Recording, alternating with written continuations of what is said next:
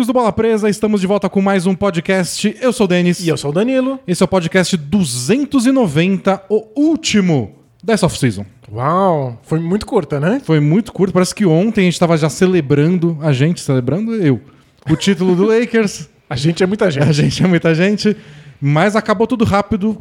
A gente está tentando se preparar o mais rápido possível. E teve então semana passada o preview da Conferência Leste.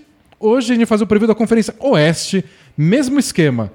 15 times, vamos falar um pouco de todo mundo, separado em grupos. Que eu escolhi os grupos, você vai ficar sabendo de surpresa Ou seja, e falar que eu tô errado. Sou eu que vou ficar indignado com todas as suas Isso. alterações. Se bem que no, no- no podcast passado a gente até concordou mais do que, do É. que era imaginado. Fazendo essa, essa lista, eu achei que a gente vai concordar menos. No porque foi bem difícil de, de organizar. Tem muito time embolado. E. É, tem muita incógnita, tem muito time que a gente não sabe muito como mistério. vai ser. time é. que a gente acha que vai melhorar, mas melhorar quanto? Então não sei, tá? Foi, foi bem difícil fazer essa lista. Antes só da gente começar, e antes do carinha do Jabá, é, teve uma notícia importante nesta semana, que foi a renovação do Yannis Antetokounmpo. É verdade. Assunto que a gente tanto comentou que ele tinha o tal super máximo que ele poderia ou não aceitar, que ia determinar os rumos dessa temporada. Quantas vezes os repórteres iam perguntar se ele ia ficar ou não no Bucks. Quão chato ia ser o clima no Bucks e também o futuro de uma série de franquias que se programaram para a possibilidade remota de contratar o Antetokounmpo. É, e o, o Miami Heat, a gente já falou bastante deles, o Dallas Mavericks, várias equipes estavam lá. A gente gasta dinheiro ou não gasta? O Antetokounmpo pode vir ou pode não vir? E no fim das contas, não. Ele reassinou com o Bucks cinco anos e ele só pode ser trocado daqui a dois. Então, mesmo que ele se arrependa amanhã, Azar dele. ele só pode exigir uma troca daqui duas temporadas. Mas, como a imprensa brasileira deixou bem claro, se ele se arrepender, ele vai ser um, um arrependido bilionário. É. Já que o salário dele foi convertido para um bilhão de reais. A gente, no grupo de assinantes lá no Facebook, a gente sempre compartilha as notícias dos portais brasileiros com. LeBron James assina extensão de 700 milhões de reais. Fazer conversão é muito engraçado. e aí o pessoal vai nos comentários: Nossa, por que ele aceitou ganhar em real, né? Uma moeda tão instável. Tudo bem, né? Escolha dele.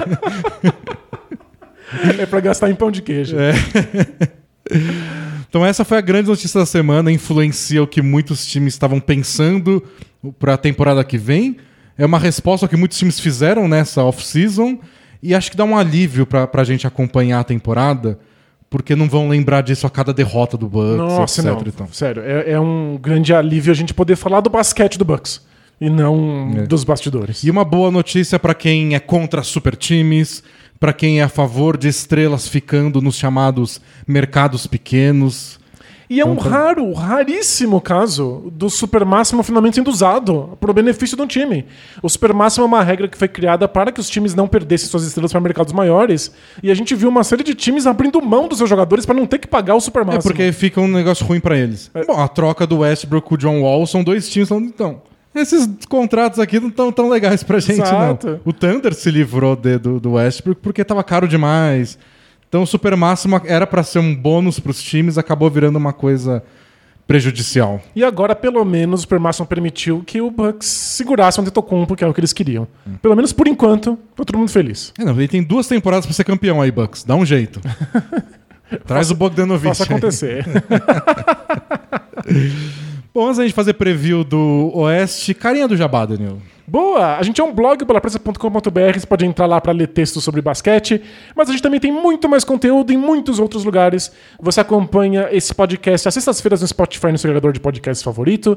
Tem vários vídeos lá no YouTube, a gente grava ao vivo o podcast às quintas-feiras, mas a gente está sempre lançando vídeos novos por lá. E se você é assinante, você tem acesso a ainda mais conteúdo. Tem muitos textos, podcast especial, é o nosso Clube do Livro, nosso Filme Room analisando jogos clássicos. É muito conteúdo já de muitos anos, tudo acumulado. Você assina a gente e automaticamente tem acesso a tudo. Então vai lá no bolapresa.com.br, lá na aba de cima tem um assine, ou então no link que está aí na descrição do seu podcast ou do seu vídeo no YouTube. Boa. E exemplos disso tudo que você falou? Tem texto exclusivo para assinante? Tem. Um deles, você comparando a trajetória do LeBron e do Antetokounmpo, que tiveram os primeiros 6, 7 anos de carreira muito Muito próximo. próximos. Em conquistas, em médias, em salário, Pressão. em pressão numa cidade pequena de um mercado pequeno. E agora tinha o momento da decisão. Ele, o Antetokounmpo vai procurar ser o Miami Heat e seguir esse paralelo ou vai ficar no mercado pequeno. Então agora teve uma bifurcação aí nessa história que estava parecida. Então é, é legal ler esse texto do Danilo que estava lá. Outro exemplo, você falou que tem vídeos no YouTube, teve um ontem. Boa. Então quarta-feira saiu um vídeo no YouTube com a gente criando aí da nossa orelha 11 ideias de trocas para o James Harden. A gente usou aquela trade machine da ESPN, da ESPN para inventar umas trocas, algumas que fazem sentido, algumas mais sérias, outras só trazendo o nosso general manager interior. Isso, o Dennis foi muito criativo para diversão de nós, torcedores do Rockets, que precisamos sonhar. Mas eu tentei fazer algumas trocas que são para os times que estão sendo mais cogitados para levarem o Harden e tentar mostrar que não é tão fácil fazer funcionar em termos de salário, especialmente pelo momento em que as trocas estão acontecendo. É. Para quem é de áudio, eu botei o áudio no nosso feed do podcast, mas tem vídeo com a gente mostrando lá na Trade Machine como cada troca ia funcionar, os salários, etc. Boa. E por fim, lembrar que semana passada a gente tinha que ter avisado e esqueceu. A gente participou do GugaCast. É verdade. Então, para quem. A gente, eu já participei, que cada um de nós participou duas vezes, né? Isso, a gente, a gente participou uma vez, duas vezes juntos e uma vez não juntos. Isso. Então, eu acho que é a terceira vez que cada um de nós participa. Exato. É. Então, o GugaCast, que é o podcast do Guga Mafra, nosso amigo, e dessa vez, é só para contar histórias. Dessa vez a o tema era vida no modo tutorial, que é quando a vida vai te dando as respostas do que você tem que fazer para você não se dar mal. E a gente leu e comentou histórias assim. Boa. A gente se sente no Both Things Play Hard, então é sempre. Tem, tem sempre experiência gostoso. em ler histórias alheias. Isso, histórias bizarras alheias. Então entra lá no feed do GugaCast, ouve o, o, o episódio. Antes da gente começar a ler as histórias, teve até um game show com a gente tentando adivinhar o nome de filmes de basquete em Portugal. Isso. E foi um É- é desastre. mesmo. Foi um desastre completo. Aí você descobre que a gente odeia filmes de basquete. e você viu que as retrospectivas do Spotify mostraram que o GugaCast é um dos maiores podcasts do Brasil agora, tamo né? aí, a gente tá no topo. E você, agora é momento carinha do jabá mesmo, é só a gente se gabar. No ano de 2020, nós somos o oitavo maior podcast de esporte do Spotify. Do Spotify, é. E, e tem gente que mandou mensagens, ou vocês não apareceram no meu, mas é porque eu vejo tudo no YouTube. pois é. não fica mal, não. Então dá pra ser mais ainda. Então, muito bem. Vamos falar de basquete? Bora?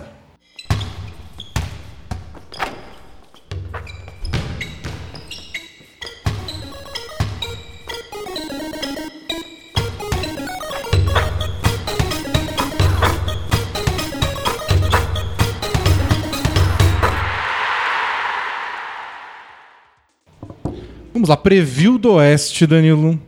Eu separei os times em categorias. Tentei manter as categorias um pouco parecidas com as do Leste, pra não ficar tão distinto. Legal. E então a gente começa, claro, com favoritos. E eu botei dois times aí. Tá bom. Los Angeles Lakers. Que é a obrigação, é o atual campeão. É. Apesar de, a gente insiste aqui, times campeões não costumam mudar tanto quanto o Lakers mudou, mas ainda assim merece eh, esse lugar É. de favoritismo. Mas e as mudanças no papel, pelo menos, foi pra um time melhor. A gente não sabe como vai funcionar na quadra. Isso, é. Mas talvez um, encaixar não um seja elenco tão fácil. assim é, é mais impressionante do que era quando você batia o olho temporada passada. E ao lado do Lakers, o Clippers, apesar da derrocada nos playoffs, eu ainda acho que é, eles estão favoritos. Eles não estão talvez no mesmo nível do Lakers, mas não é uma categoria abaixo. O Lakers a gente viu jogar bem no momento mais importante. O Clippers falhou na hora H. Mas a gente viu muita coisa boa do Clippers antes disso pra simplesmente rebaixar de categoria. Eu acho que são os dois favoritos do Oeste. O Clippers começou a temporada passada como um dos grandes favoritos. E isso se explica pelo elenco. O Clippers já era um time bom, com o Kawhi Leonard e Paul George deveria ser um time ainda melhor. E parecia um time que tinha potencial para ser uma defesa esmagadora e alimentar o ataque a partir disso. Calhou de que nos playoffs o time parecia muito estático e quando precisou de um pouco mais de variação, não encontrou como fazer isso. Dá muita vontade de apontar o dedo pro Clippers. Falar, vocês não foram bons o suficiente, não deveria colocar vocês na categoria de favoritos. Mas foi um problema que assolou todos os playoffs. Teve equipes de todos os naipes possíveis que sofreram com falta de, de variabilidade no ataque quando chegou a pós-temporada. Então eu acho que não é um problema pro Clippers, eu acho que foi só um alerta e eu acho que eles têm tudo pra consertar isso. É, e na temporada passada, aquelas três derrotas seguidas pro Nuggets é, tacaram toda a merda no ventilador, né? Começaram a sair várias matérias de como a galera que já tava no Clippers da temporada anterior não tinha se dado muito bem com Paul George e Kawhi Leonard, especialmente o Paul George. E de como eles tinham uma série de regalias e eles podiam faltar em treinos e faltar em jogos. E que a maior parte do descanso era visando os dois, o resto do elenco parece que tinha. Não tinha load management pro, pro resto da galera. É, exato. Todo mundo que soe pra que os dois possam dar uma descansada É. pro corpo ficar saudável. E aí, quando o time começou a ter aquela engasgada na série contra o Nuggets, tudo veio à tona. Então, mostrou como era mais frágil do que parecia. De qualquer forma, mesmo com muita gente descansando, com várias lesões, eles acabaram em segundo. O ataque pareceu é, estatisticamente imparável muitas vezes, mesmo que a gente via que era meio estagnado, fazia pouca coisa, muito mano a mano. É um ataque muito simples e mesmo É, assim, e mesmo assim estava entre os mais eficientes. em termos de pontos por posse de bola. Então eu acho que não dá pra tirar. Com problemas, eles tiveram a uma vitória, abriram 3 a 1 no Nuggets. A uma vitória de chegar na final do Oeste. Eles estão bem perto. Precisam resolver coisas. Talvez tenham mais coisas pra resolver que o Lakers. E talvez com mais coisas problemáticas. O Lakers tem coisa de entrosamento da galera nova De rotação. de rotação. O Clippers é. Vocês se odeiam? O Tyron Lu vai conseguir aparar essas arestas entre a galera que teve picuinha ano passado? Como o Tyron Lu vai conseguir reger esse time? É. Qual é o lugar de cada atleta no elenco? Quando o negócio aperta, o time confia no Kawhi Leonard? Confia, Confia no Paul George, especialmente? Ninguém confia no Paul George, acho que nem o Paul George. Bom, o Clippers con- confia no Paul George porque deram cinco anos de extensão contratual pra ele. não, o Clippers confia no fato de que não querem ficar sem nada quando esse time implodir. Ah, mas você preferiu o Paul George do que nada, é um, é um sinal de confiança. Você prefere ele ao nada. Ok. O que na NBA significa alívio financeiro, nada. Tem um carinho aí, vai. Que bom, os seus, os seus padrões são muito baixos. Mas eles, eles podiam pensar no sentido de que se a gente perdeu o Kawhi Leonard, nem quero o Paul George, a gente recomeça, sei lá, tanto faz. É, mas você prefere ter um jogador que é trocável e ganhar alguma É, coisa em sim. troca. Então, tipo, o Paul George tem algum valor de mercado. Mesmo Cli- que nesse momento. O Clippers já deu cinco anos de contrato pro Blake Griffin e trocou seis meses depois, né? Então. É, então, acontece. E eu tava vendo no Twitter um cara que cobre bastante NBA assistindo o jogo de pré-temporada falando: Nossa, a gente esquece, né? Quão bom o Paul George é. Quão absurdo ele é dos dois lados da quadra. O problema é que toda vez que eu me empolgo, me vem a imagem dele dando aquela tabelada nos playoffs, sabe? Então é muito fácil esquecer que o Paul George é de fato bom. Mas o ponto é, o time consegue lembrar disso? O time confia nele quando as coisas apertarem? Então o Clippers tem uma série de coisas pra solucionar, a ponto de que eu fico co- ressabiado de colocar ele como favoritos. Mas eu entendo que não tá tão atrás do Lakers assim. É, na temporada passada eles já tinham esses problemas. Alguns ficaram escondidos. Tipo, os problemas de relação já estavam lá. E o time foi muito bem o ano inteiro. Jogou bem nos playoffs. Tava ganhando do Nuggets os três jogos. É que quando o problema foi lidar com a adversidade. E aí que, a- que o problema pessoal entre os jogadores vinha à tona. Aí que os problemas táticos pareceram piores do que pareciam antes. Mas eu acho que eles estão bem perto. Eu acho que a gente não deveria reagir de uma maneira muito drástica. É muito fácil reagir drasticamente É. a uma eliminação Foi dessa, uma sabe? derrota traumática nos playoffs. Tem times que se recuperam, tem times que não se recuperam. Por enquanto, eu acho que eles podem se recuperar. Faz muito sentido. Então eu começo a temporada colocando o Clippers como favoritos. Ok, agora temos uma única questão. Por que o Nuggets não está nesse grupo de favoritos? Eu entendo que não está no mesmo nível do Lakers de jeito nenhum. Hum, Mas o Clippers está um nível abaixo. Você acha que o Nuggets está ainda um nível mais abaixo do que o Clippers? Eu, eu- eu pensei em colocar o Nuggets aí por ter vencido o Clippers. Exato. Porém, Porém. não, não sei.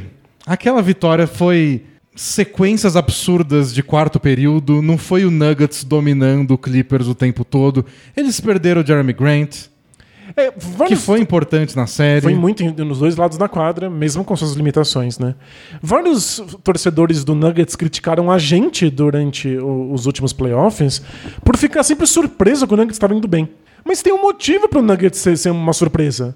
né? Ninguém esperava que o Nuggets agisse conseguisse ter atuações de, de, um- de um nível tão alto e com tanta frequência quanto aconteceu na pós-temporada. É, e, e sem contar que duas viradas de 3 a 1 para 4 a 3 só acontecem se você tá perdendo de 3 a 1 O que O que nunca coisa. é né? legal, né? Nunca aconteceu, tudo, não deu tudo bem nesses quatro primeiros jogos. É, né, Se um time tem que quebrar a história duas vezes, você fala, caramba, só um time muito bom consegue fazer história duas vezes consecutivas. Por outro lado, se colocou duas vezes numa situação É. que a história estava contra eles. Você pode pensar que times bons de verdade não ficam 3 a 1 atrás. Então, não sei, eu, ainda tenho algumas questões com o Nuggets, embora, quando eu tava fazendo a lista, eu pensei em colocar o Lakers como favorito, ponto. E aí, num degrau abaixo, Nuggets e Clippers juntos. Ok. Mas aí eu pensei, não, eu acho que o Clippers ainda tem mais elenco, mais poder de fogo do que o, o Nuggets, e o Nuggets é tipo o primeiro da categoria de baixo. Tem mais times junto com o Nuggets, mas eu coloco o Nuggets. Se for listar a próxima categoria, o Nuggets é o líder dessa categoria. É, eu, eu, tô pensando aqui que o Clippers perder pro Nuggets foi uma baita decepção pro Clippers e uma baita surpresa pro Nuggets. Isso indica alguma coisa. E a gente não tá aqui querendo cravar como é que vai ser a próxima temporada. A gente não sabe como esses times vão desempenhar. O nosso papel aqui é tirar uma fotografia momentânea de como esses times nos parecem nesse momento. Então, o fato de que a gente reagiu com surpresa ao Nuggets e, e É. o Clippers pareceu desapontar todo mundo, mostra que a fotografia não era aquela que a gente viu. Ali pareceu mais uma aberração. Pode ser que não fosse uma aberração. A questão é como nos parece nesse momento. E os playoffs da temporada passada foram a grande revelação do Jamal Murray pro mundo, né? Tudo que ele mostrou algumas vezes, ele mostrou pra valer todos os jogos em sequência. Então, o que o Jamal Murray fez nos playoffs, ele nunca tinha feito na carreira dele.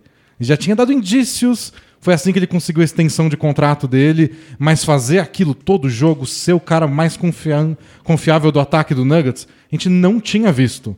Então eu quero ver uma temporada inteira disso dele. Eu ainda não vi. Claro. A gente viu um mês e meio dele na bolha. é épico. Pode ter sido um grande momento da carreira dele, agora não, eu não sou tudo isso. Não vou ficar mandando jogos de 50 pontos um atrás do outro.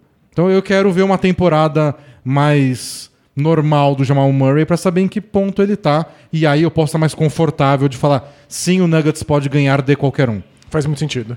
E falta agora pro time saber se o Michael Porter Jr. vai ser uma possível terceira estrela, como ele disse nas entrevistas que pretende É. ser pra essa temporada. E como eles perderam o Jeremy Grant, ele vai ser meio que forçado, ou o Mike Malone vai ser forçado a tipo, dar essa chance antes da hora, vai. É, o Jeremy Grant nunca foi um gênio ofensivo e acabou tendo muito mais responsabilidade do que se esperava, porque o Nuggets precisava É. de pontos vindo de algum lugar que não fosse o Jokic e o Jamal Murray. O Michael Porter Jr. tem tudo pra ocupar esse espaço, a gente precisa ver se ele consegue fazer isso sem quebrar as jogadas, ainda, ainda participando de uma maneira orgânica do esquema ofensivo, que é uma coisa que a gente não viu nos playoffs. E de resto, o Nuggets continuou bem parecido. Eles perderam de importante, além do Jeremy Grant, o Mason Plumlee, que não é nenhum deus, mas era o, era o primeiro reserva do Jokic. Que era um Jokic cover. Fazia a função do. Jokic, né? Então não era só entrar no lugar dele, mas ficar dando os passes, etc. Você podia fazer as mesmas jogadas. Então é uma perda a, a- a ver o que acontece. Com, É, eu fico muito ressabiado com esses times que precisam jogar totalmente diferente quando os reservas entram em quadra. Dá muito mais trabalho, os reservas nunca conseguem entrar de maneira orgânica no time principal caso precise, porque você tem um outro esquema tático acontecendo, sabe? E como é que o Nuggets vai manter esse esquema tático? É, eu acho que dá. Acho que você acha um jeito, você. Falar, quer saber? Então Jamal Murray e o, Jokic jogam menos minutos juntos, e quando o Jokic sentar, o ataque é o Jamal Murray. E aí você esquece que o Plumlee existe. Eu acho que o Nuggets tem armas o bastante no time pra só dar uma ajeitada na rotação e tá tudo bem. Deixa o Montemorris mais tempo com o Jokic, Jamal Murray mais tempo com o banco, e tá É, tudo mas, certo. mas são ajustes que o Nuggets vai ter que descobrir. É. Tem o temporada. agora que dá pra ver como ele lidera os reservas. Talvez se jogue um esquema diferente, que o Campazzo tenha mais liberdade criativa. Pode ser. Então eu acho que o Nuggets tá no meu segundo grupo abaixo dos favoritos, que é os quase lá. Acho que o Nuggets tá quase lá. E dos três times que eu coloquei no quase lá, é o que tá quase lá de verdade. O resto eu dei, Um voto de confiança. dei um voto de confiança. Tá bom, conta pra mim quais são esses times. Ah, não, acho que antes a gente tem que falar do Lakers. Ah, que a tá. gente só falou que era favorito Ok. e disse que tinha ajustes a serem feitos. Os ajustes são incorporar toda a galera nova que chegou, né? Perfeito. E é bastante gente. É, e a gente já, já insistiu nisso aqui. Quão estranho é ver um time ter que fazer esses ajustes depois de ser É, campeão. em vez de simplesmente manter o time campeão, o Lakers trouxe o Marc Gasol, trocou pelo Dennis Schroeder e trouxe o Wesley Matthews pelo lugar do Danny Green. São várias peças substituindo titulares, né? Então Rondo foi embora, é, não é normal isso acontecer. E o Lakers vai ter que entender como isso funciona, qual é a rotação melhor. O Schroeder e o Montrezl Harrell funcionam bem ofensivamente o bastante para você se dar o luxo de sentar LeBron e Anthony Davis ao mesmo tempo? É, o Schroeder consegue ser o Lou Williams nessa duplinha aí É. e fazer com que o time seja sustentado pelos dois. Isso é bem importante, considerando que o LeBron vai fazer 36 anos agora, no, no fim do ano. Quanto mais tempo ele puder descansar ao longo da temporada regular, melhor. E justo agora ele vem da menor off-season da sua carreira. E ele é um cara que sempre fez um planejamento de como ele vai cuidar do corpo na off-season. Agora ele teve que se apressar para voltar. Tem muita gente apostando que o Lakers não vai atropelar na temporada regular. Porque eles vão querer descansar o LeBron e Anthony Davis, confiando que tanto faz mando de quadra, a gente se garante. E que com isso o Lakers poderia perder espaço para o Clippers e para o Nuggets, por exemplo, e acabar, sei lá, em terceiro. Faz sentido. É, é um, um cenário que, que, que é plausível. É. E outra questão é como o Lakers vai se manter defensivamente, porque isso salvou o Lakers temporada passada. O ataque só funcionava com o LeBron em quadra, beleza. Na defesa, É, ninguém uma pontua. defesa espetacular, A né? defesa era sufocante. Mas isso passava muito por ter um time gigante. Sempre com o McGee e o Dwight Howard no garrafão. Os dois foram embora. O Harrell tá longe de ser um especialista defensivo. O Marc Gasol é, mas não do jeito que eram McGee e Dwight Howard. Isso, ele é um especialista defensivo numa defesa por zona, como esse general que fica atrás dos defensores apontando onde cada um deve estar. Não o cara que sai voando por um toco. Isso, ele nunca vai jogar na cobertura. E pelo contrário, nos playoffs a gente viu que o Marc Gasol, quando era o foco do ataque adversário, era bastante frágil. Pra defender no mano a mano, pra conseguir tocos, né? É. Aí eu acho que dois jogadores. Os três jogadores que podem decidir muito de como o Lakers vai ser ofensivamente são o Dennis Schroeder, que a gente citou, Caio Kuzma. Pelo jeito, o foco dele na off-season curta foi melhorar o arremesso de três pontos dele. Foi o que o Frank Vogel pediu. É onde ele é mais útil pra esse tipo, time, é. Se movimenta sem a bola e esteja sempre pronto para pegar a bola e arremessar. Faz sentido. E agora a gente tá vendo na pré-temporada o Taylor Horton Tucker. Que veio, sabe-se lá de onde? Foi mais uma escolha de fim de primeira rodada. Ele foi 46 escolha, que o Lakers simplesmente vai lá e crava e acerta. O, La- o Lakers, desde 2014, é o melhor time em draft da NBA. Uau! Porém, isso não quer dizer muita coisa. Porque são sempre escolhas de fim de primeira rodada, é isso? Porque pega todos os jogadores que o Lakers draftou bem desde 2014, em qualquer posição que você achar, e fala pro Celtics, você quer todos eles ou você quer o Jason Tatum? Entendi. É, é muito diferente você acertar a primeira escolha e você acertar a escolha 39. É. Então o Lakers tem vários pequenos acertos em posições que os outros times nunca ga- ganham nada. Mas sei lá, você pergunta pro Sixers, eles falam, tá, prefiro ter Embiid, Simmons e ter errado todo o resto. Claro, faz muito sentido. Mas o Lakers acertou tanto. É que pra um time que é campeão, pra um time que tem LeBron, LeBron e Anthony Davis, acertar essas pequenas escolhas compõe um resto É. de um elenco É, é, a é, preços módicos. Ainda. Esse é o engraçado, né? O Lakers acertou um monte e ninguém tá no Lakers mais. eu até anotei aqui que eu ia fazer um texto sobre isso. Em 2014, o Lakers pegou Jordan Clarkson na posição 46. Caramba, e aí, hoje em dia tem um papel muito importante no Jazz. Ele é milionário no Jazz. O Larry Nance, que tá no Cavs hoje, é posição 27 do draft. E também milionário, porque o Kevin quis manter. Zubat, pivô titular do favorito Clippers, posição 32 no draft. E eu lembro que o- o- os torcedores do Lakers ficaram muito ressabiados dele, Eu- ser, dele ser putaço, trocado. é. é.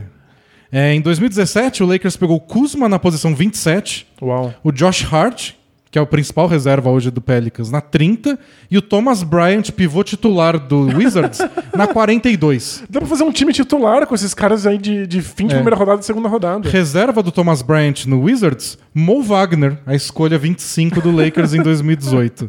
E também no Wizards, o Isaac Bonga, foi na 39. Ele que é um bom defensor. É mesmo. E o Svi, que tá no Pistons, foi a escolha 47 do Lakers. Uau! E em 2019 o Taylor Horton Tucker foi a 46. 46 E agora ele tá voando na pré-temporada. Todo mundo na pré-temporada. Então, e essa é uma pergunta que eu queria te fazer, porque pré-temporada em geral não vale pra nada. É, assumo aqui sem vergonha que em geral nem assisto, porque os jogos são treinos televisionados, mas dessa vez os times têm muitas coisas pra solucionar muito rápido, porque a temporada vai começar já já, vai ser encurtada. Então a gente tá vendo mais times jogando sério e mais times fazendo ajustes, hum, e a pré-temporada tá ficando muito legal de ver. O que, que você achou do Lakers na pré-temporada? É um time que tá tentando encaixar essas peças? Então- Dá pra levar a sério? O Lakers está tentando encaixar essas peças, porém, Porém- LeBron e Anthony Davis não jogaram os dois primeiros jogos. Eles jogaram ontem contra o Suns. Então, é um teste pro Schroeder, é ele fazendo jogadas com o Montrezl Harrell, é o Mark Gasol dando os passes bonitos deles, mas não é o entrosamento deles com o LeBron. Mas, de qualquer forma, é um dos ajustes que os Lakers precisa fazer. Botar toda essa galera pra jogar e ver se eles conseguem ser produtivos pro time não ser tão dependente dos dois como foi temporada passada. E isso parece legal, mas dois jogos contra os reservas do Clippers. Ok, não dá pra É. levar tão a sério, O mas. Clippers até botou todo mundo pra jogar, mas não o tempo inteiro. Sem respostas ainda, mas tá, tá testando. Boa. Mas é- essas são as dúvidas do Lakers. Porém, enquanto o Anthony Davis estiver jogando assim, enquanto o LeBron James não for provado de que o tempo vai vencer o corpo dele, favoritos. É, talvez o LeBron fique aí. A gente não queira fazer perguntas. Quando ele tiver 150 anos e estiver jogando bem, a gente, não- É. a gente não pergunta porque é melhor não saber. Então eu vou esperar. O dia que acontecer, eu falo, é, agora o LeBron tá mais velho, então ca- caiu o nível. Não. Mas a, a ideia do Lakers é legal, é depender menos deles e esse vai ser o aprendizado da temporada. Talvez o time não embale desde sempre, mas o que eu gostei nessa pré-temporada é que a defesa parece ainda bem forte. No amistoso contra o Nugget, contra o Suns ontem, o Suns tava jogando mó bem. Chris Paul tava jogando bem, DeAndre Ayton fazendo umas jogadas legais.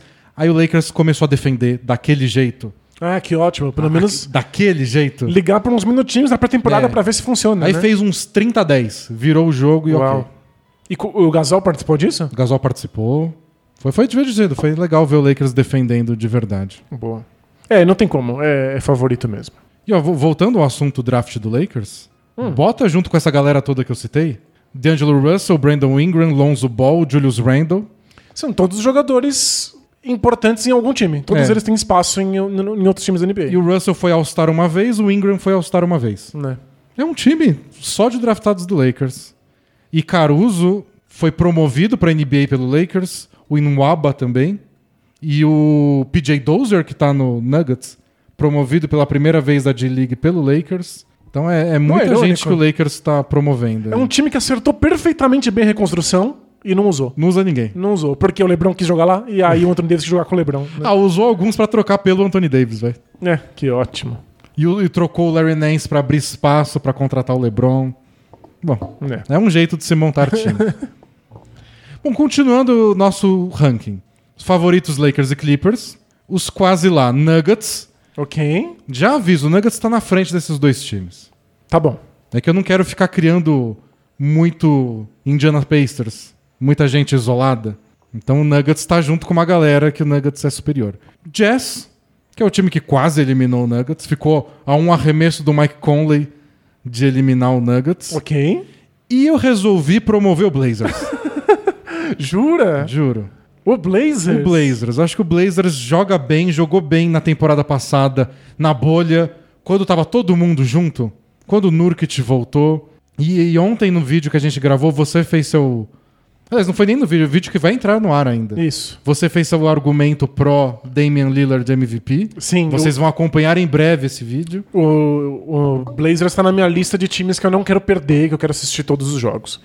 Eu achei que eu teria que te convencer de que o, o Blazers era um- uma potência pra estar no topo do Oeste. Mas acho que você já tá convencido. Eu tô convencido que o Blazers tá no grupo do quase lá, junto com Nuggets e Jazz. É que o Nuggets já mostrou mais serviço. Sem dúvida. O Blazers a gente está mais é, projetando. É, então, é, acho que essa é a questão. O quanto essa fotografia que a gente tá tirando nesse momento do Blazers justifica ele tá tão alto no, no seu ranking. Tem muito de esperança, tem muito de vontade, tem muito de animação. A gente tá alimentando isso com algumas pistas que a gente colheu aqui e ali, mas eu não sei se elas são pistas sólidas. É, Eu fiquei um pouco mais tranquilo de colocar o Blazers do que o Suns, por exemplo. Porque o Suns a gente não viu com o Chris Paul. Tipo, viu agora uns jogos de pré-temporada, mas a gente não viu esse time acontecer de verdade. Apesar da bolha. A bolha foi animadora do, do, do Suns. Mas o Chris Paul é o cara que vai dar esse pontapé pro time. O Blazers, a gente conhece o Blazers. O Blazers é, é um. tá tentando recuperar o time que foi pra final do Oeste duas temporadas atrás. Então eu sinto que a gente conhece um pouco desse Blazers. Faz sentido. Que eles estão tentando se recuperar aquele Blazers de dois anos atrás, que era muito bom e que na temporada passada se perdeu porque muitas lesões e perdeu o Nurkic, etc. Eu não Então, fez uma diferença muito Eu grande. tô botando esse voto de confiança de que não vai ser um, Blazers tão diferente assim. Ok, Só os- melhorado. O Suns eu entendo que a gente vai ter que descobrir muita coisa. É uma incógnita completa. Eu imagino que Chris Paul faça sentido no Suns e que as coisas se encaixem. Mas a gente não tem nenhuma garantia. O Blazer a gente já viu funcionar e parece ter mais ferramentas pra funcionar. É, pra mim esse foi o diferencial. Uhum. Eu Por eu, isso que eu separei os dois. eu tô perfeitamente convencido. Pra mim tá tudo bem o Jazz e o Blazers estarem na mesma categoria que o Nuggets. Eu agora só quero saber por que, que o Dallas Mavericks não tá junto. Então, o Dallas Mavericks está na zona inferior, junto com o Phoenix Suns. Tem Oh. os dois times Ok? que eu chamo de zona Pacers. Ou, nesse caso, a zona Alura. A Zona Lura? Momento Alura! Explico. Manda!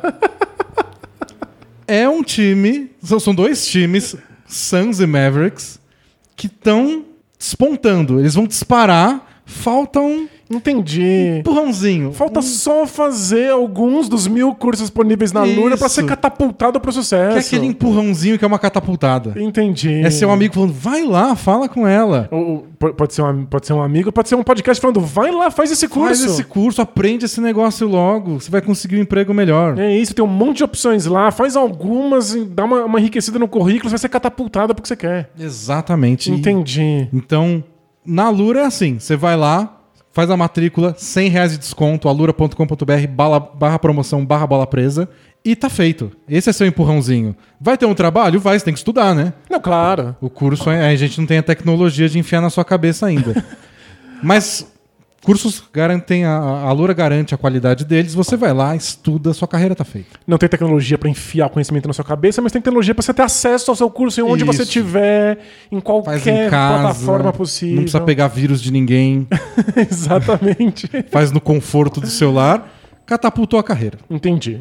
Então você acha que o MEV só precisa disso? De um, de um, de um cursozinho de programação. Isso.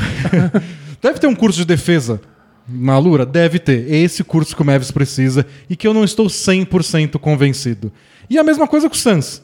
Não estou totalmente convencido de que o Chris Paul é o suficiente para colocar o Suns brigando pela terceira colocação do Oeste.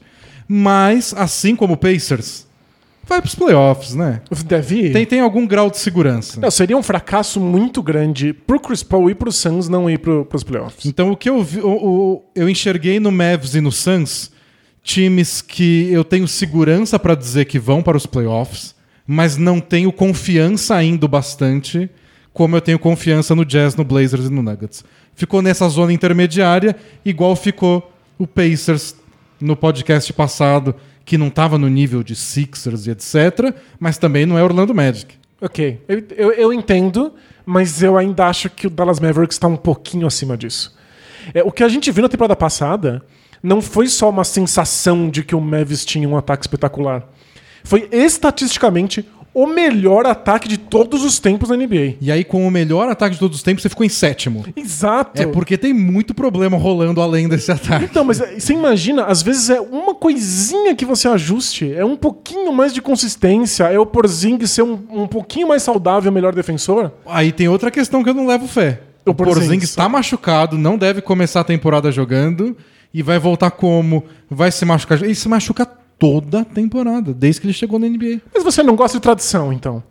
É a isso. tradição é ele se machucar. Ele é um homem de costumes. A tradição é ele se machucar e a gente fica sonhando num time ideal onde ele não se machuca. É isso, é pra, é pra ter constância. Ah, não, eu, eu ainda não. Eu tô um pouco inseguro.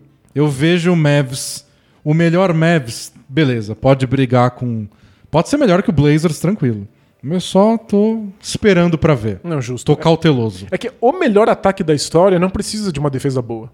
Precisa de uma defesa que não seja medonha. É só isso. Se o Memphis tiver uma defesa ruinzinha, assim, no, no, no diminutivo, já é o suficiente pra esse time estar ali junto com, com o Jazz Blazers, pra mim. E, como eu, falei no vídeo que vocês vão ver no futuro, o Doncic é, nesse, nesse momento, o grande favorito pra ser MVP nas bolsas de aposta nos Estados Unidos. É. E não é porque todo mundo acha o Doncic fofo. Embora todo mundo ache ele fofo. Sem dúvida nenhuma. Se tem alguém que a gente quer abraçar depois da vacina, é o Doncic. Mas é porque o que ele jogou na bolha foi completamente fora de série. Foi uma coisa assim. Foi uma aberração, foi espetacular. Depois de uma temporada que já tinha sido fora de série, É. depois de um ano de novato que ele tinha sido fora de série, e ele continua melhorando. É meio E foi isso. A, estourar miolos. a bolha não foi só uma melhora de produtividade pro Doncic. Foi uma melhora dele contra defesas que eram muito complicadas para jogadores do, do estilo dele. Então ele recebeu marcação dupla no meio da quadra. É, ele é. foi, ele recebeu uma série de traps para ser esganado na, na lateral. Era uma curiosidade nossa pros playoffs, né? Como o Doncic vai lidar com defesa de playoff, que é você é o ataque do Dallas, então eu vou ignorar todo mundo e vou marcar só você com dobra, marcação pressão, quadra inteira, os melhor, o Kawhi te marcando o jogo inteiro se for Exato. preciso. E depois o quê? Ele sofreu por cinco minutos, foi isso? Foi cinco minutos de O- desastre. O primeiro, o primeiro quarto do primeiro jogo ele teve dificuldades. Porque é isso, ele, não só defesas totalmente montadas para parar ele, mas também alguns dos melhores defensores do planeta marcando ele. E aí foi um meio quarto, vai dois terços de quarto em que ele foi um trem descarrilhado, ele perdeu um monte de bola, cometeu um monte de turnovers. Depois, pronto, é isso. Sendo marcado aprendeu. por Marcus Morris, Paul George e Kawhi Leonard em rotação. Parece que ele sentou no banco e falou assim: tá bom, entendi. É. É, é o que precisa, entendeu? E aí foi. Então, tipo, contra todas as adversidades, ele manteve esse nível. Ele tem tudo pra ser realmente MVP. Não, ele vai ser, em algum momento da carreira ele vai ser. E- Não sei se vai ser agora, Mas- ano que vem. tem todas as condições nesse segundo pra ser o MVP dessa temporada. E com isso, eu duvido que o Mavis não teve no, Então, me- no mesmo nível do Jazz e Uma, do, uma do coisa Blazers. importante pra ele ganhar o prêmio é o time dele ficar entre, sei lá, os quatro primeiros, pelo Isso, menos. é, é muito raro o MVP pra uma, uma situação que o time não esteja tão bem. É. Mas eu. Sabe uma coisa que eu acho bem difícil de, de julgar? E aí virou polêmica. Lembra quando eu contei aqui? Não sei se foi no podcast ou no ao vivo pré-podcast, que o CJ McCollum tinha visto a projeção da ESPN e o Blazers não estava no top 8 dos playoffs e marcou o Damian Lillard. Tipo, você viu isso? Mas essa projeção da ESPN, quando, quando publicaram com é, a ideia de quantos jogos cada time vai vencer, do terceiro pro oitavo era tipo três vitórias de diferença. Entendi, é tudo muito embolado. Então você bota o terceiro pro nono, eram quatro vitórias de diferença. Uau. Numa temporada onde podem ter. Se alguém for tipo, testar positivo pra Covid, fica duas semanas no mínimo sem jogar, É, Dá pra perder uns sete jogos numa brincadeira num dessa. calendário apertado. É, então. É muito imprevisível. Então, eh, todos os times que a gente tá falando estão meio no mesmo nível. Eu acho o Lakers e o Clippers um pouco acima, um, um pouco acima. Você tem razão. O Nuggets logo tá junto e o Mavericks não tá tão atrás. A gente já falou até agora de sete times. Uau. É, vai Sobra muito, uma vaguinha pros Vai playoffs. ser muito difícil para os playoffs no Oeste, né? E, nesse- e nesse- nesses sete times, talvez fique todo mundo embolado e no fim da temporada alguém resolva descansar e cair de segundo pra quinto. Sei lá. E aí, nessa circunstância, uma lesão do Porzingis pode ser Pesa. catastrófica. É, eu acho que tá muito justo pra eu simplesmente jogar o Mavis lá pro. Eu acho que falta esse empurrãozinho da Lura, que no caso do Mavis pode ser uma defesa confiável, a saúde do Porzingis. É, eu acho que essa saúde do Porzingis é essencial. Algum dos novatos que deslancha muito de cara, o Josh Green que eles draftaram, a ideia é que ele seja um bom defensor. Eles trocaram pelo Josh Richardson pra pegar o lugar do Seth Curry. Talvez dê um jeito na defesa ou ajude a deixar a defesa é um- mais estável. No mínimo no perímetro. E eu, eu vi momentos em que o Porzingis foi um bom defensor de aro. É, ele não pode sabe? sair do garrafão. Ele não pode sair do garrafão de jeito nenhum. Então talvez ele- o Mavis aprenda melhor como usar ele defensivamente, mas ele tem que estar na quadra. Então, ok. Eu, eu, eu cedo. Eu gostaria do Mavis num um, um nível acima, mas eu entendo o seu ponto. E o você concorda que a gente tem que esperar pra ver É, não tem como saber. o ajuste com o Chris Paul e pra ver eles fora da bolha, né? Pra ver se não é fenômeno da bolha. Eu não quero ser o idiota que acredita no Suns de novo e, e nada acontece. É. Né? Não tem como. É, Mas o- até eu acho que eu dei um bônus pra eles aqui, que eu tô meio que garantindo que playoff tem. Eu imagino que aconteça mesmo. O Suns é um time que se empolgou demais e que queria finalmente poder ser levado a sério, e agora tem o Chris Paul, que é a imagem da seriedade. O Chris Paul é, é desses que. E da consistência, Ele é, né? é- é o cara que se senta no circo todo mundo fica triste. Assim, é- ele é muito sério, ele é muito crítico, ele tá sempre apontando os erros e os defeitos, querendo melhorar e querendo ajustar. E agora, depois das fofocas que surgiram de dentro do Rockets sobre o James Harden, a gente ouviu mais coisas sobre o Chris Paul tá- ter ficado horrorizado com quão, quão frouxa é a, a estrutura do time, de como ele era um cara que queria tudo certinho. Ele queria mais até disciplina tática. E o Dan Antônio falou: "Não, deixa assim, o Harden. Ele dá um joga, jeito, é. né? O Harden não participa às vezes, mas tudo bem. E o Chris Paul pediu, dizem as fofocas, mais movimentação sem a bola no Rockets. Então é um jogador que nunca está satisfeito. E eu acho que é isso que o Suns precisava. Agora, a gente nunca sabe como é que os jogadores reagem a isso. Pode ser que os jogadores fiquem frustrados, pode ser que o Devin Booker não se bique com ele, queira fazer tudo do jeito dele. E a história do Suns que a gente espera que o Chris Paul resolva é como eles lidam com as más fases, né? Tipo, o Suns teve momentos de empolgação várias vezes nos últimos, sei lá, cinco anos. E aí dura às vezes um mês, às vezes uma semana. E aí de repente tudo começa a desmoronar, alguém pede troca, alguém se machuca, troca técnico. Então, se tiver um momento ruim, eu imagino que o Chris Paul fala, não, só, tá tudo bem, vamos jogar do jeito que a gente sabe, e eles consigam manter alguma consistência. Que Eu fiquei com essa dúvida sobre o Suns. É, foi. a- eles tiveram a campanha perfeita na bolha, eles não perderam nenhum jogo e mesmo assim não classificaram. Será que se eles tivessem perdido um, não teria assim, desgringolado? É.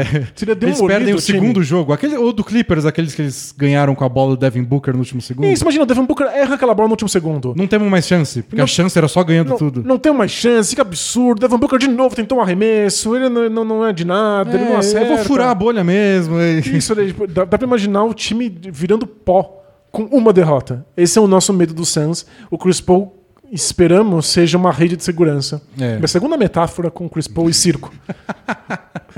É, o do Suns, nos últimos anos, É um circo. é um circo, então faz sentido. Então tomara que ele seja uma rede de segurança caso o time tomara perca. tomara que vai as pessoas perder. parem de rir agora quando elas veem o Suns. que ótimo.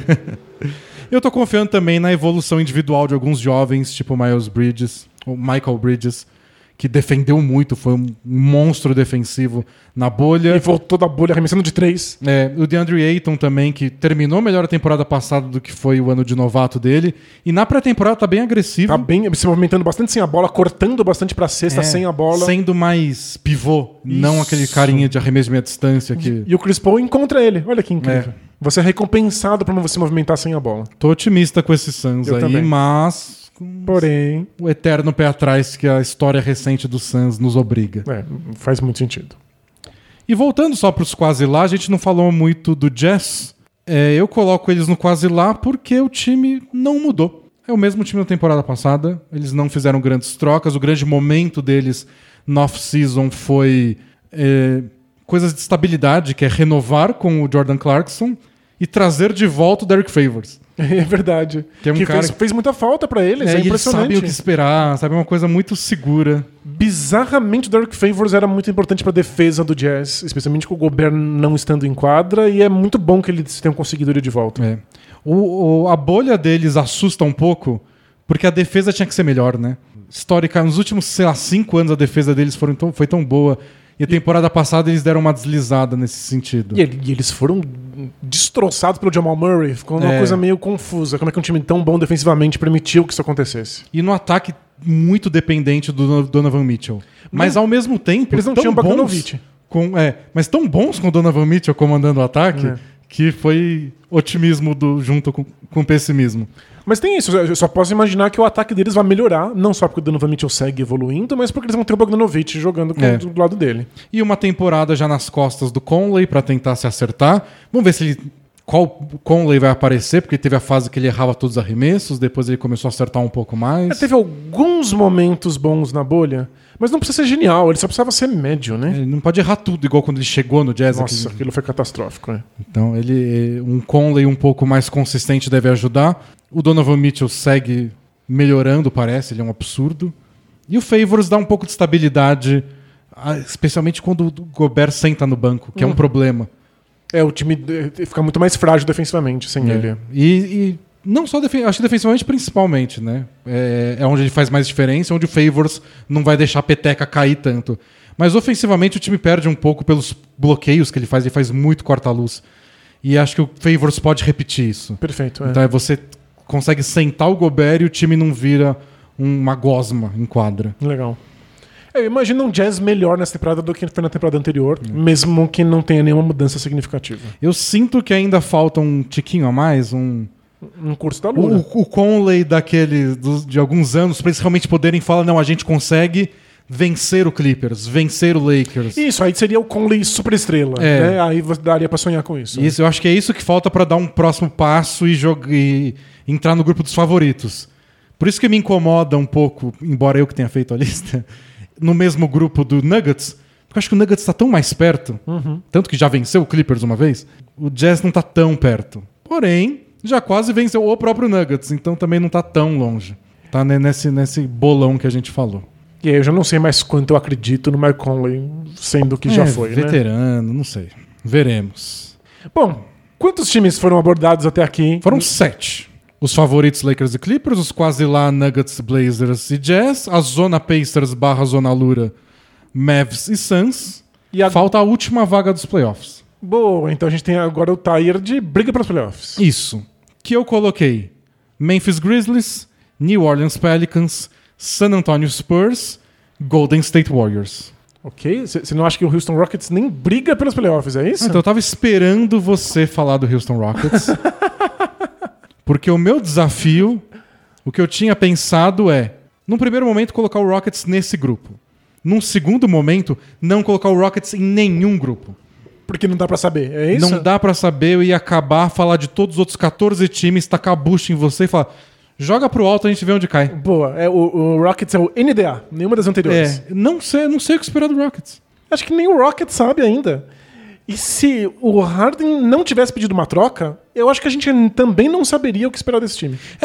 Só pela presença do John Wall e do Cousins como peças relevantes, já dá um ponto de interrogação do quase o tamanho do Texas. Sem dúvida. O Cousins a gente não sabe quanto tempo fica saudável e a gente não sabe em que nível ele é capaz de jogar depois de tantas lesões. É. O John Wall, por Não mais, joga dois anos. por mais que fisicamente ele pareça espetacular na pré-temporada, eu tô muito surpreso. Inclusive, faço aqui um, um parênteses. É, acompanhei na pré-temporada Kai Irving e Duran e os dois saudáveis, jogando bem. Fiquei muito feliz por eles. Mas você percebeu a dificuldade que eles tiveram para deixar defensores para trás? Eu não sei se é o físico, se falta explosão. Talvez seja só tá muito longe das quadras há muito tempo. Mas é muita dificuldade de bater defensor. E o John Wall não. O John Wall tá deixando os caras pra trás. Então tipo, eu fiquei muito animado com, com o John Wall. Mas DeMarcus Cousins a gente não sabe como, como vai jogar por contas físicas. O John Wall é porque dois anos não joga basquete. É. Tá jogando muito bem a pré-temporada, mas não dá pra saber o que que ele consegue fazer com consistência. É, eu, eu faço o paralelo com o Derrick Rose, que também passou anos sem jogar, voltou, a gente olhou e falou, ele tá bem fisicamente. Ele tá enterrando, ele tá passando por defensores. Mas a gente começou a ver todo o jogo, e ele tá aí fazendo seus 18, 20 pontos, É, não é nada mas espetacular. não é aquele Derrick Rose. Isso. Então, tipo, é, é muito bom, tem lugar na NBA, pode ser titular, não é uma estrela. Exatamente. Então o John Wall a gente tem que ver até onde ele vai. Parece saudável, mas saudável quanto, efetivo quanto, como ele vai defender. Isso. Então é um ponto de interrogação muito grande. A gente não sabe se o Harden vai ser trocado, quando vai ser trocado, se ele vai jogar, se não vai, com que boa vontade ele vai jogar. O técnico é novo. A gente não sabe se a saída do, D'Antoni significa que vai abandonar o small ball, se vai querer jogar mais alto. Se abandona o small ball, muda todo o estilo de jogo, e aí os outros jogadores? Saiu o Daryl Morey. O time vai ser reconstruído? Eles vão tentar trocar mais peças? Já, não já vão? tá rolando mais arremesso de meia distância. Na, na pré-temporada. na pré-temporada. Então é, é- é confuso mesmo. Mesmo que o Harden não tivesse pedido uma troca, a gente não saberia de que maneira o time ia jogar, se ele ia se reconstruir, se ele tá pensando no futuro ou não. Eu acho que é a maior incógnita do Oeste. É, eu, eu não sei onde colocar. Porque se o Harden fala, quer saber, eu vou jogar sério até ser trocado. Porque eu não consigo não jogar sério. Aí, pô, já sobe uns patamares aí, Rockets, porque o Harden, por conta própria, a gente já viu isso, ganha uns jogos aí. Triple-double de 55 pontos e bola pra frente. Acontece. é. Então, não, não sei. Não sei o que esperar do Rockets. Joga pro alto, onde cair, que, de- entre favorito e os últimos, pode ser tudo. Tá, mas vou fazer a minha defesa aqui e sempre leve o asterisco de que eu sou torcedor do Rockets. É, pelo que eu vi do John Wall, pela animação que ele tá de estar num time novo, pela relação que ele tem com o DeMarcus Cousins, é, mesmo que o Harden seja trocado, ou mesmo que ele não queira jogar, eu acho que o Rockets é um time que pode lutar pela oitava vaga, pelo simples fato de que tem um torneio colher do chá até a décima colocação. Isso. É, eu, eu, eu tenho confiança também no Christian Wood, que foi uma impo- importante contratação na Free Agency. Você é um dos grandes defensores dele antes dele ser contratado. É, eu, eu gosto dele, acho que ele tem. Eu tenho um receio porque ele fez tudo muito rápido. Ele tem aquela história de carreira estilo ração Whiteside. Não embalou, não conseguiu vaga, não conseguiu emprego, aí conseguiu uma vaga num time, de repente 20 pontos, 10 rebotes, toco, bola de 3 e isso é um free agent. e aí? Quem eu pago? Quanto eu pago pra um cara assim? É eu muito, pago muito pelo, difícil. pelos últimos seis meses ou pago pelo que você não conseguia fazer antes? E é o famoso medo de produção e ano de contrato. É. Né? Tipo, água batendo na bunda, o cara precisa pagar as contas. Então, eu tenho esse receio, claro, mas ele foi muito bem no Pistons temporada passada. E se jogar junto com um bom armador tipo John Wall, ele pode só deslanchar e ser um- realmente um, um bom jogador, uma boa ajuda pro Rockets. E tem outros jogadores bons no Rockets, né? Além do Harden, que a gente precisa ver o quanto vai estar motivado e jogando nos melhores, como nos melhores dias, tipo PJ Tucker, Eric Gordon, Daniel House, que muita gente, pelo jeito, não estava nem feliz que o Daniel House voltou pela história dele ter furado a bolha lá na, na Disney. E ele fez muita falta naqueles playoffs. Então tem gente no elenco falando, seu imbecil. Aí nem queria ele de volta. Então o elenco é- do Rockets Não, tá o clima- complicado, O clima, é medonho. mas tem bons jogadores. Isso, tem jogadores bons o suficiente pra, no mínimo, lutar por uma décima É. vaga. Então, eu acho que é um time que briga pelos playoffs. Dá pra dar tudo Bônus, errado. bônus de que o Rockets não tem escolha de draft, então Isso não- brigar pra ficar em último nem faz sentido. É, não é um time que tem nenhum tipo de recompensa por ir mal. Então vai É. querer ir o melhor possível. E eu acho que o John Wall e o DeMarcus Cousins estão nessa também. O John Wall quer, vai ter que jogar no melhor basquete da vida dele pra mostrar que ele está de volta. Tem uma coisa de orgulho. O DeMarcus Cousins não tem sequer contrato garantido É. no Rockets. Vai querer jogar muita bola pra mostrar que ele pode receber Mas dinheiro. Isso, assim, a estreia do Houston na pré-temporada foi contra o Bulls, né? Uhum. Eu- O que me impressionou muito, o o Rockets abriu uns 20 pontos no- na metade do segundo quarto e acabou o jogo. O que me impressionou muito no jogo foi quanto o Rockets jogou com intensidade, levando a sério. E eu acho que é isso. É muita gente querendo mostrar serviço. E é muita gente querendo mostrar que é uma boa moeda de troca. É. Eu, tipo, Ou o cara que, tipo, ó, quer saber? Eu era reserva, o D'Antoni não me botava pra jogar, agora é meu momento. E se eu apareço O caboclo. aqui. O caboclo, né? Se eu apareço aqui, talvez eu ganhe uma- um pouco de atenção. O Harden vai ser trocado. Se eu estiver jogando bem, talvez algum time queira me trocar junto. Então, é um time que eu acho que vai, vai dar algum trabalho, mas eu imagino cenários em que dá tudo, Tudo errado. errado, Em que o Harden não entra em quadra, em que o John Wall não consegue segurar sozinho, que o DeMarcus Cousins não tem mais corpo para jogar basquete. É, em que o, o, o Silas não encontra um jeito desse time jogar, já que vai ter que reconstruir toda uma identidade. É, não sendo, ele tem ideias novas. Até entrar em prática, é só uma ideia.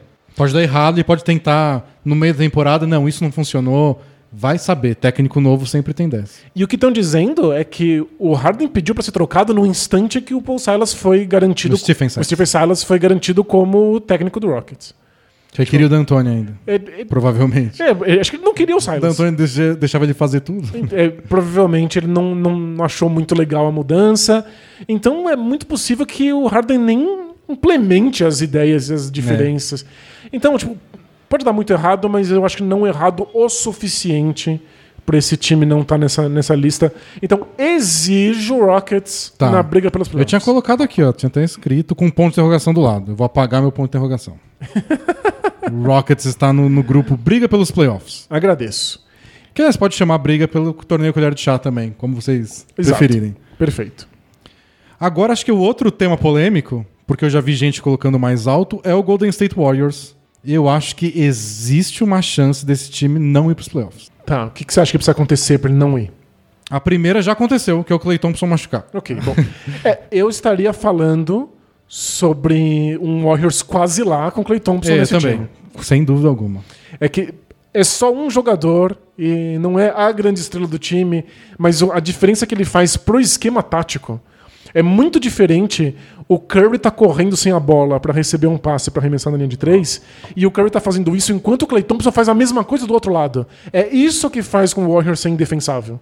Não é um, mas dois jogadores que não pode deixar livres um segundo sequer no perímetro. Eu, eu lembro das finais de 2019 contra o Toronto Raptors, que era o Clay Thompson tá em quadra, o Raptors defendia de um jeito, o Clay Thompson sentava ou machucou no fim do último jogo, o Raptors mudou. Foi aí que eles começaram a fazer mais aquela marcação box and one, porque tipo, se o Clay Thompson não tá aí, eu vou marcar o Curry de um jeito absurdo e tanto faz o resto. E o que, que o Warriors fez? Não conseguiu marcar uma bola de três. É, o, o, o Box and One, que o, o, o Raptors acabou tornando famosa por conta dessa defesa no Curry, é um jogador marcar individualmente.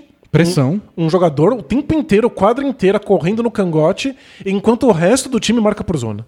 E isso é im- impossível de criar algum espaço pro Curry poder receber a bola para arremessar livre. É.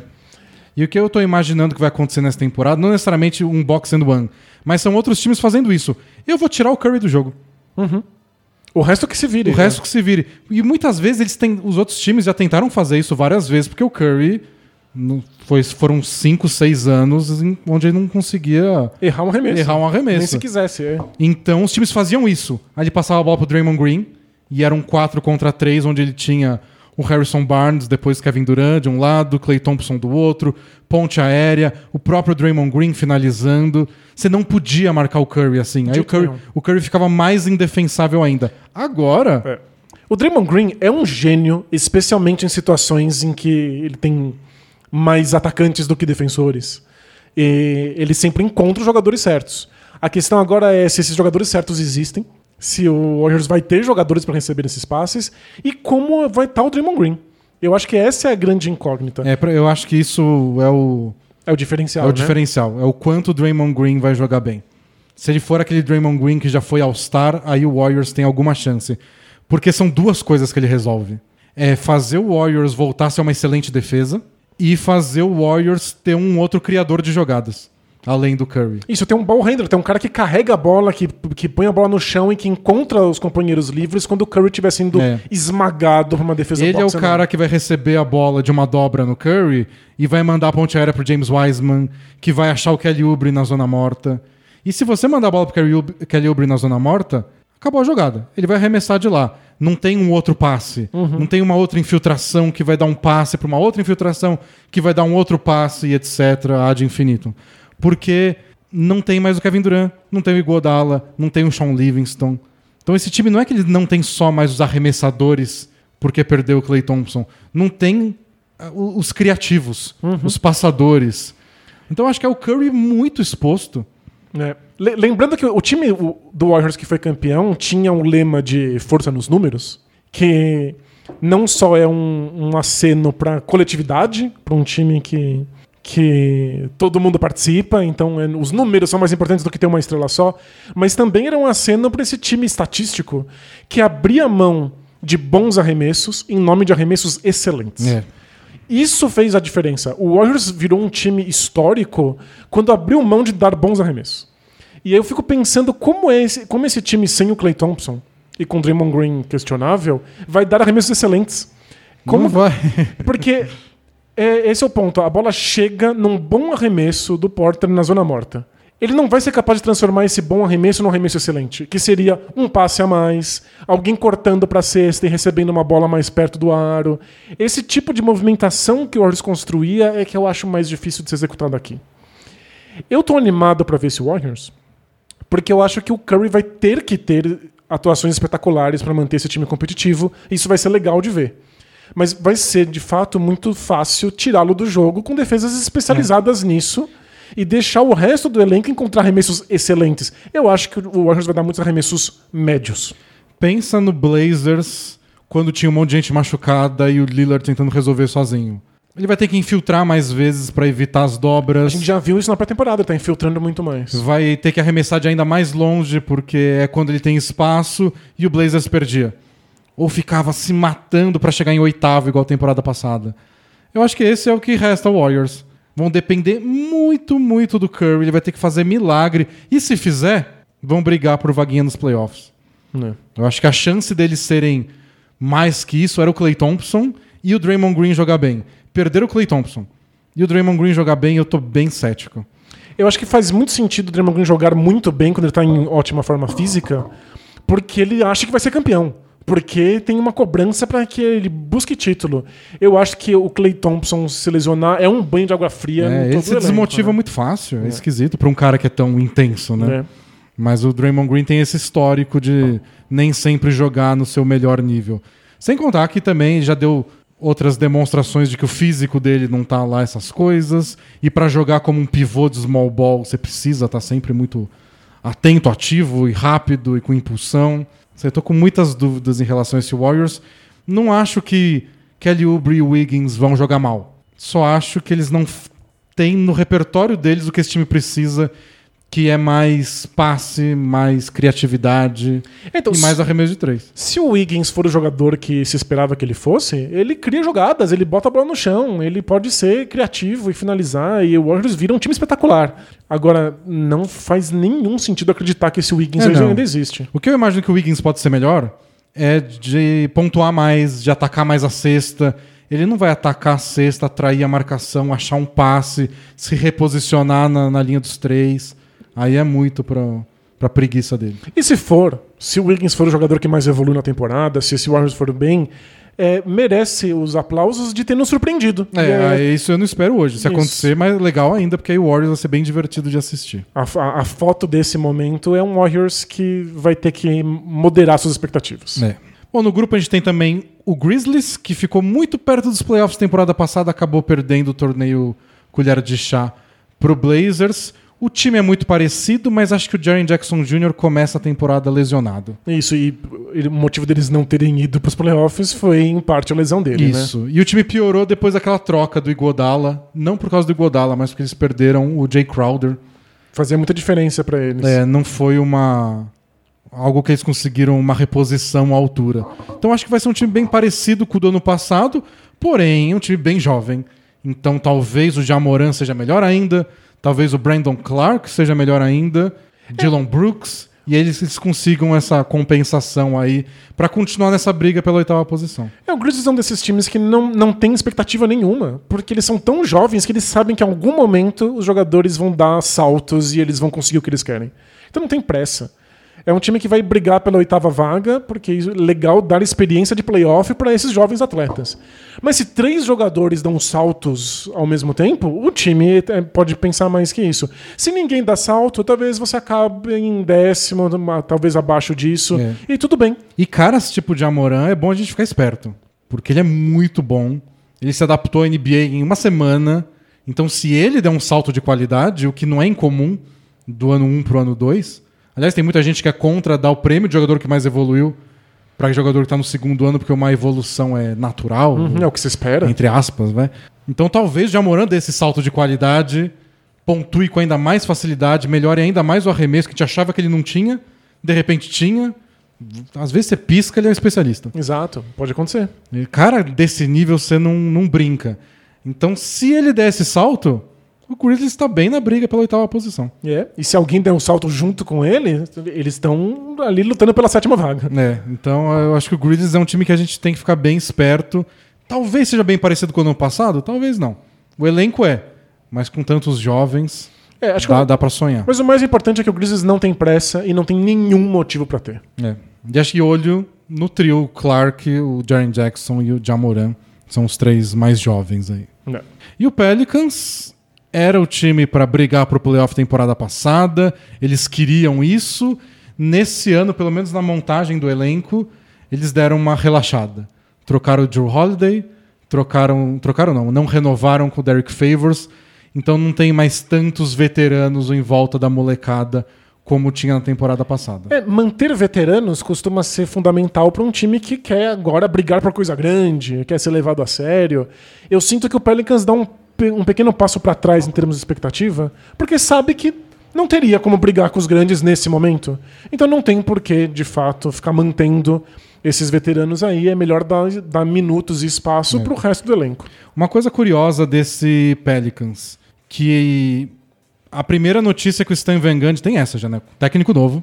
Que o Stan Van Gundy vai começar com o Eric Bledsoe, que veio na troca do, do Drew Holiday, como titular ao lado do Lonzo Ball. E o Steven Adams, que veio numa troca, vai ser pivô titular ao lado do Zion no garrafão. O Brandon Ingram completando o quinteto titular.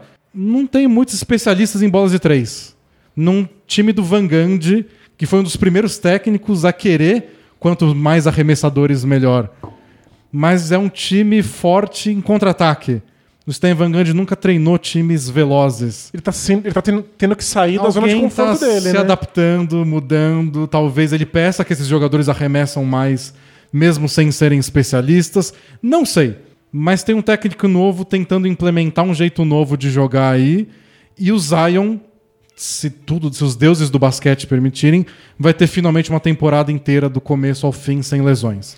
É, É, é- Pelo- são muitas respostas, muitas perguntas sem resposta. ainda. As notícias são que o Zion perdeu mais de 10 quilos aí nessa off-season. Que pra ele não é nada.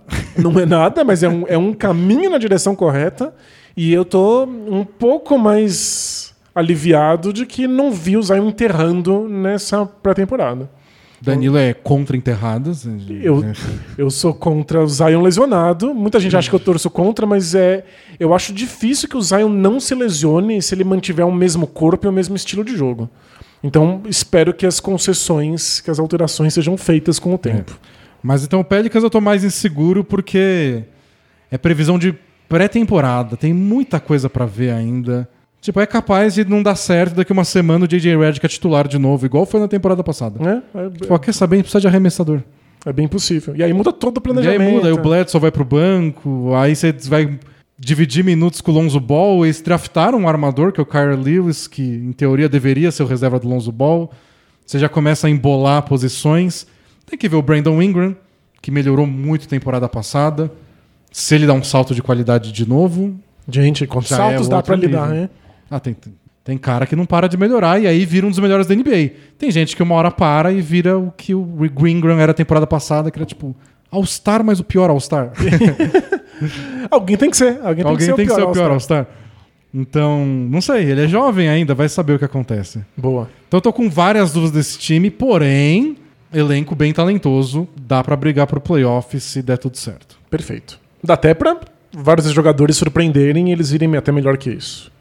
E por fim tem o Spurs nessa briga pela última vaga, por motivos de tem vários jogadores bons, não trocaram DeRozan nem Lamarcus Aldridge, então tem caras que podem fazer 20 pontos por jogo. Eles estão em reconstrução, mas eles não entraram em reconstrução total, porque eles não conseguiram provavelmente alguém É. que recebesse esses jogadores. E tem Greg Popovich. Isso. Então não vou ser eu o imbecil que fala, "Né, nem chance de playoff tem. É, o que a gente aprendeu é o Spurs sempre vai ter alto aproveitamento de arremesso, sempre vai estar jogando direitinho, não vai perder para time muito ruim e vai ter alguma chance de brigar para os playoffs. Não importa o elenco. E olha, o elenco é Piorou muito, bastante, é. muito fraco. É, pela questão dos jovens, então, DeJounte Murray, Derek White, Lonnie Walker, toda essa galera, o Keldon Johnson, alguém talvez possa deslanchar finalmente. Eles draftaram alto finalmente, depois de tantos anos, o Devin Vessel. É a única esperança do Spurs é que, o, sob comando do Popovich, algum desses jogadores É. estoure, né?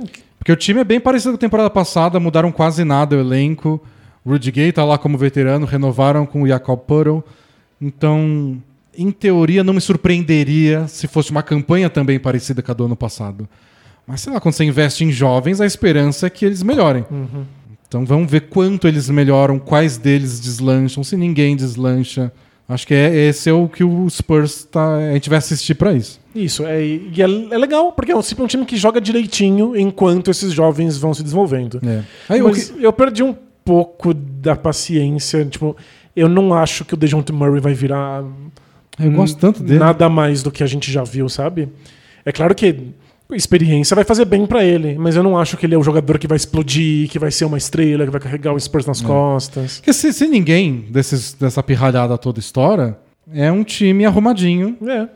e jovem. No, no Oeste isso não quer dizer muita coisa. Pois é, no, no leste chama Pacers. É. No oeste chama, putz, você vai ficar em décimo e vai ter que ir no torne- Não, torneio talvez nem décimo. Talvez nem décimo.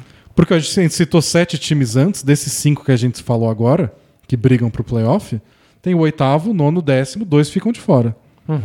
É, é, é bem, é bem. Os bem Spurs disputado. têm, têm chance boa de não ir nem pro colher de chá. Mas tem um bom treinador, talvez o melhor de todos os tempos, então a gente dá o nosso voto de confiança. E uma molecada toda. O que eu tô mais curioso, na verdade, não é nem pra saber em que posição o Spurs vai acabar ou não. Eu quero saber se eventualmente essa renovação do Spurs, a gente viu uma, um pouquinho disso na bolha, vai indicar mudança no estilo tático.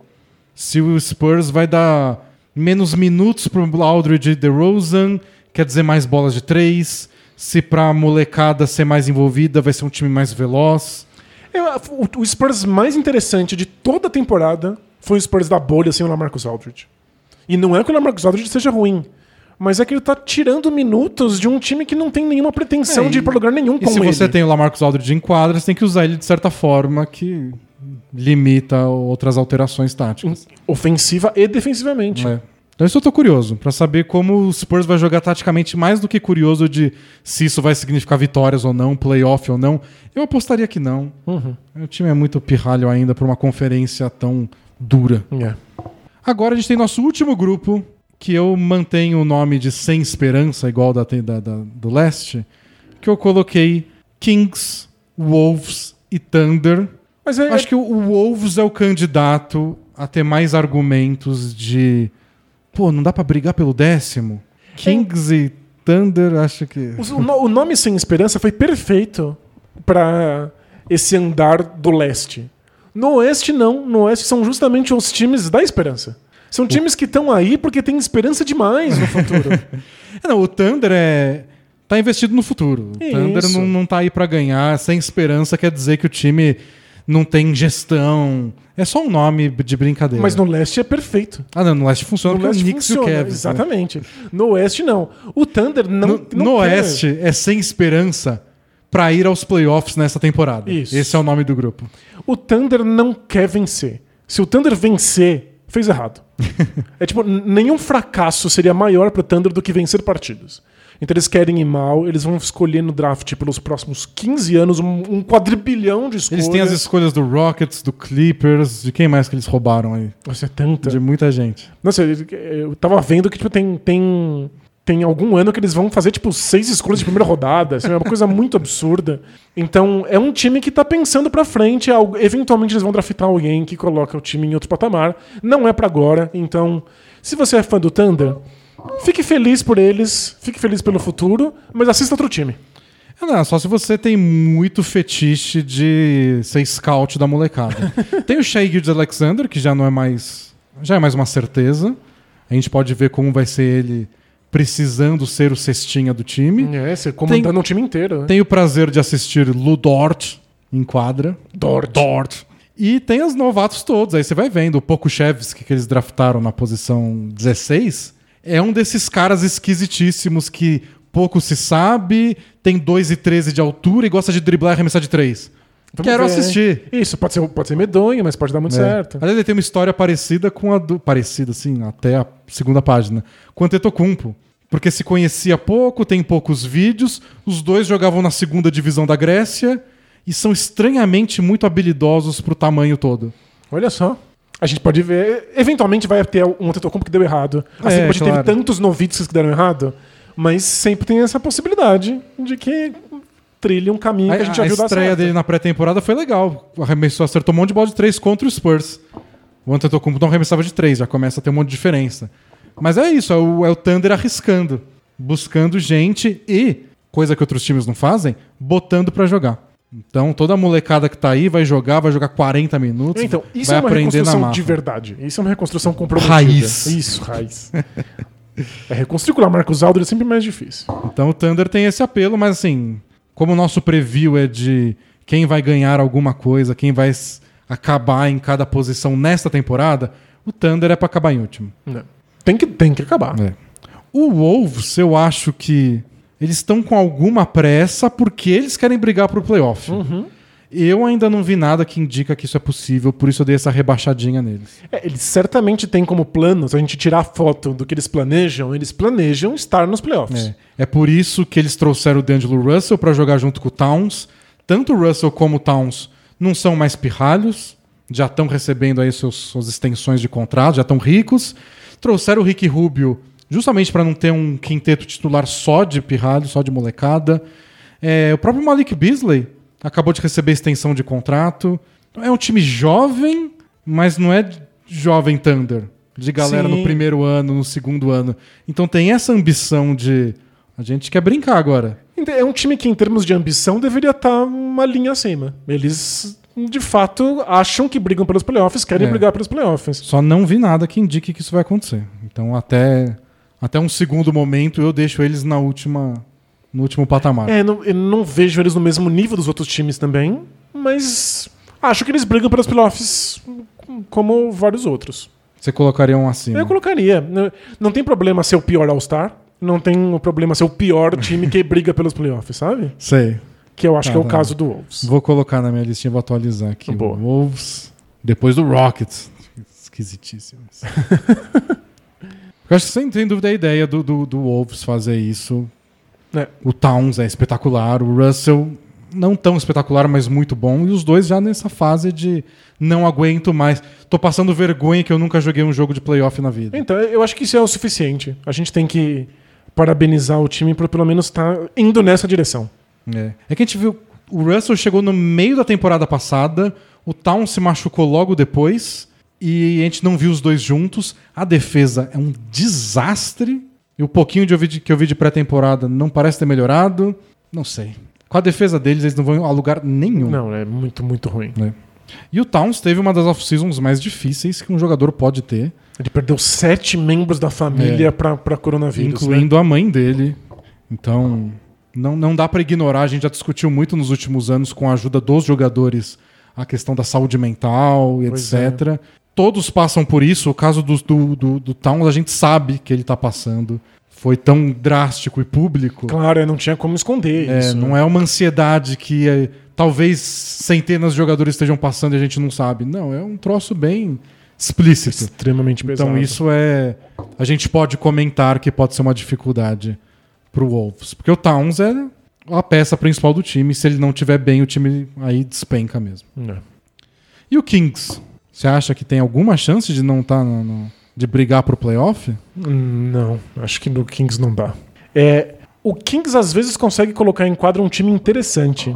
O problema é que não é um time coeso, consistente, não tem estilo de jogo, É, eu- não, não tem um- alguma coisa que você possa se fiar pra acreditar que eles são melhores do que todos os outros times que a gente listou até aqui. E o que é bem ruim para a carreira, sabe de quem? Do Luke Walton.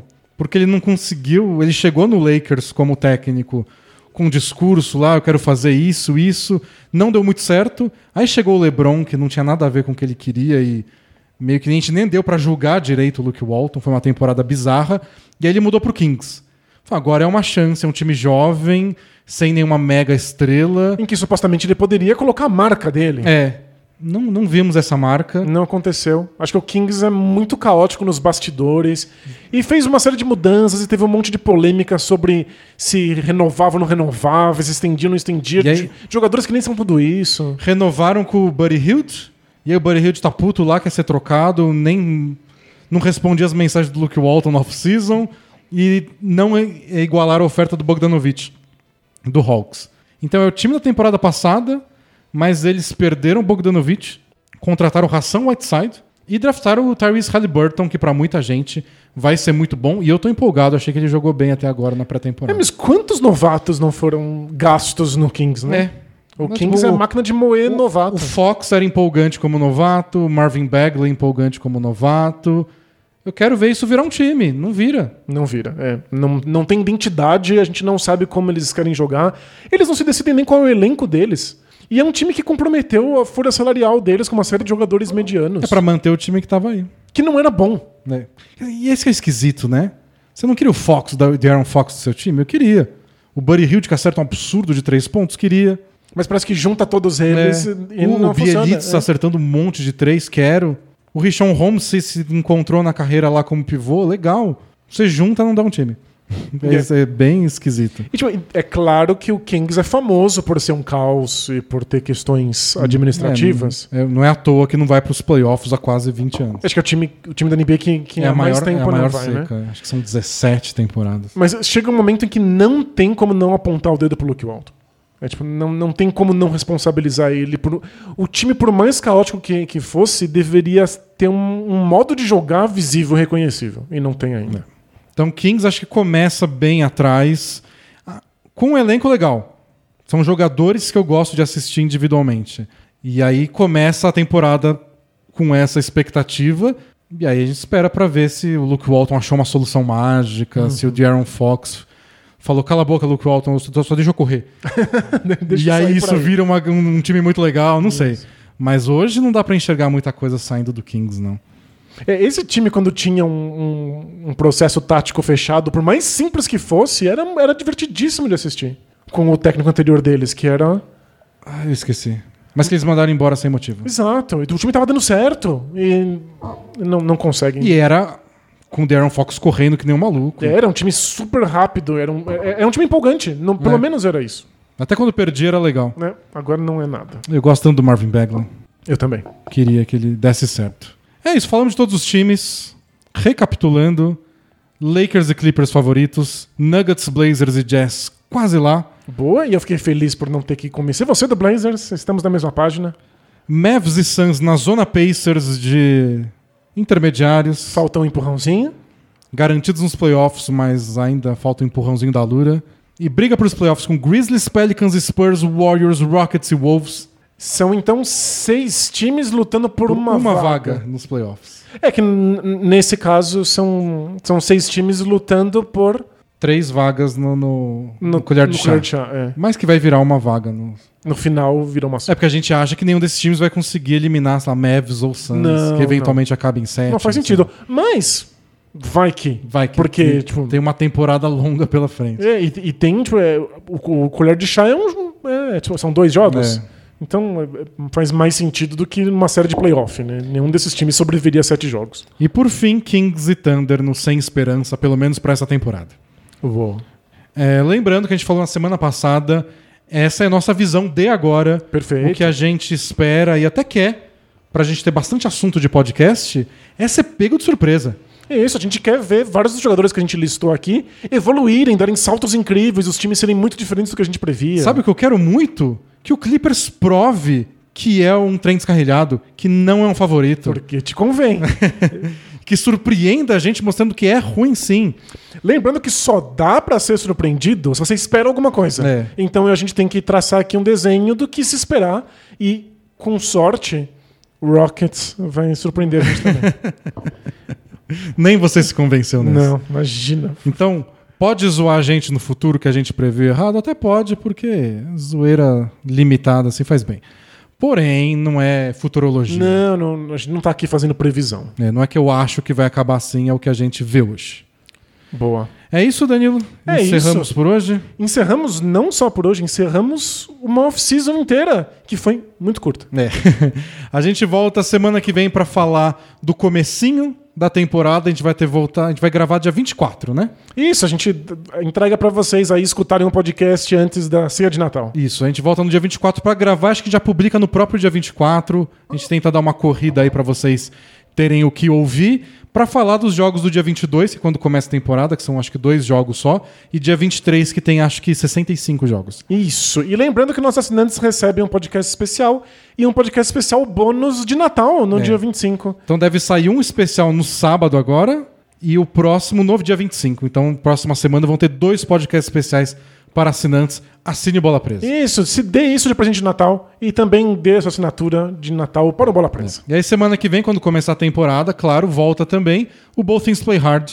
Não dava tempo nesses dois podcasts de preview, porque a gente já falou de 15 times. O nosso é. Já tá acabando minha voz. Boa. E a gente vai estar lá acompanhando ao vivo quando a temporada voltar no Twitter. Então segue a gente lá no arroba bola presa. Boa. Até mais, pessoal. Tchau! Tchau, tchau!